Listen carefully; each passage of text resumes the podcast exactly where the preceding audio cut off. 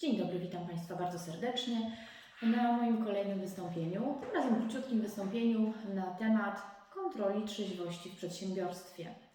Jak wiemy, kodeks pracy nie reguluje aktualnie tej kwestii. Mamy kwiecień 2022 roku, a ja mam przed sobą aktualne wydanie magazynu Personel i Zarządzanie, w którym znajduje się mój artykuł e, omawiający projekt e, zmiany ustawy kodeks pracy w tym zakresie.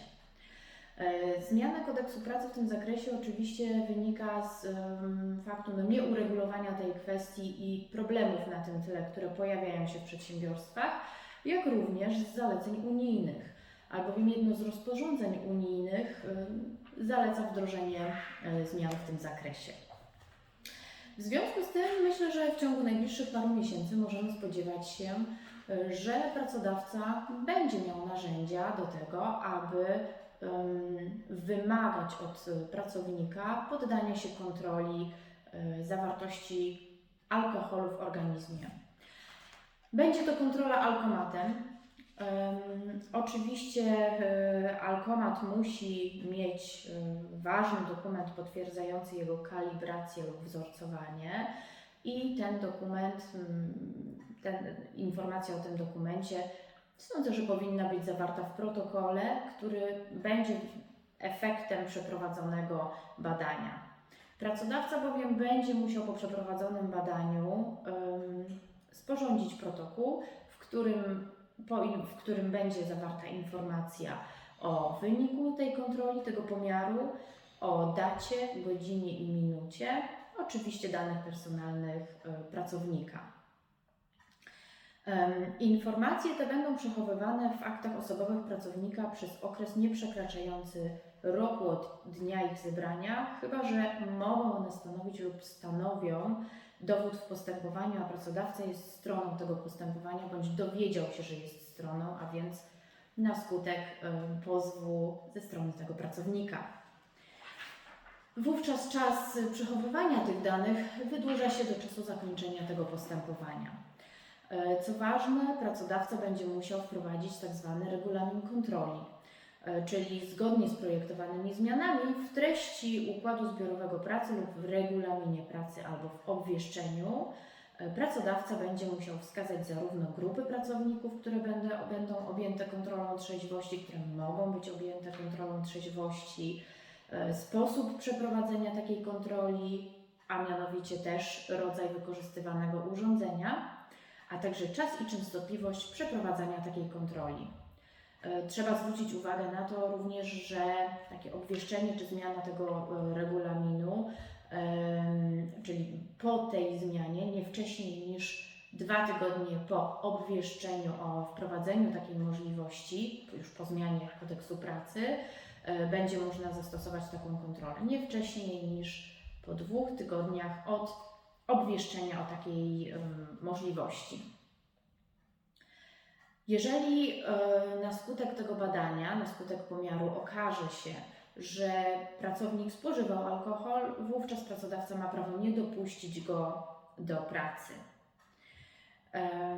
Co jeszcze, co, co więcej, jeżeli, mm, jeżeli, jeżeli, uzasadniony, jeżeli pracodawca ma uzasadnione przypuszczenie, że pracownik spożywał alkohol, ponieważ na przykład ma nagranie z monitoringu, z którego to wynika, to wówczas pracodawca będzie mógł również nie dopuścić mm, tej osoby do wykonywania pracy, do wykonywania obowiązków służbowych, albowiem będzie miał uzasadnione podejrzenie, że ta osoba spożywała alkohol.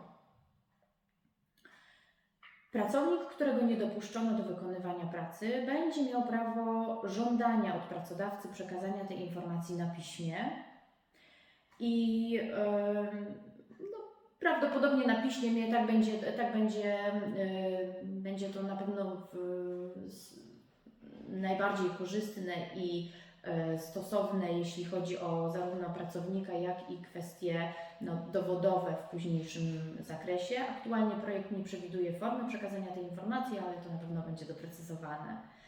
Mm, Jest też, będzie też możliwość zbadania krwi, czyli badania krwi na e, te, tej osoby, która jest podejrzewana o spożycie alkoholu. E, Natomiast będzie to mogło e, nastąpić e, tylko w konkretnych sytuacjach, mianowicie no jeżeli w inny sposób nie będzie można tego ustalić, przykładowo z uwagi na stan e, pracownika.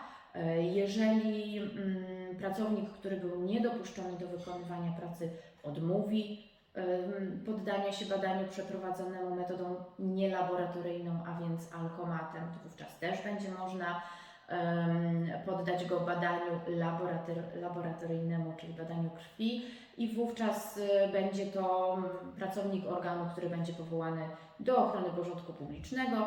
Będzie można wtedy przeprowadzić to badanie. Oczywiście z tego badania również będzie musiał być sporządzony protokół tej kontroli, którym będą podane zarówno dane pracownika, jak i tej osoby, która wykonuje badanie, jak również wyniki tego pomiaru, data, godzina, minuta.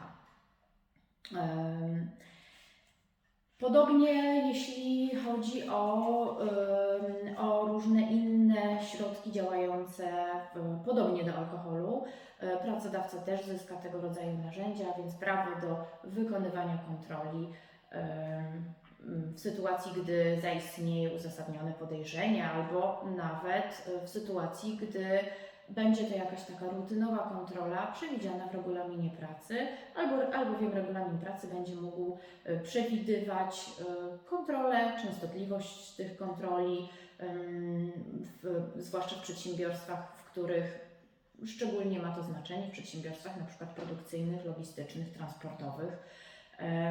Także myślę, że w takiej sytuacji pracodawcy zyskają e, narzędzie, które no, okaże się bezpieczne dla, dla, mm, i dla realizacji e, obowiązków e, po stronie pracownika, jak i dla realizacji obowiązków ze strony pracodawcy, no jak i wszystkich osób, które jednak mm, są narażone na konsekwencje spożywania alkoholu przez pracowników danego przedsiębiorstwa. Także projektowana nowelizacja kodeksu pracy, o której mówię, ma wejść w życie po upływie 14 dni od dnia ogłoszenia, z wyjątkiem kilku przepisów, e, dla których e, wejście w życie jest przewidziane 3 miesiące od dnia mm, odwołania na całym obszarze Rzeczpospolitej Polskiej stanu epidemii. Natomiast ym, przypuszczalnie będą to przepisy, które wejdą w życie w okolicach lipca, może sierpnia tego roku. Zobaczymy. Dziękuję za wysłuchanie, dziękuję za uwagę i zachęcam do obejrzenia pozostałych moich wystąpień. Małgorzata Krzyżowska, dziękuję.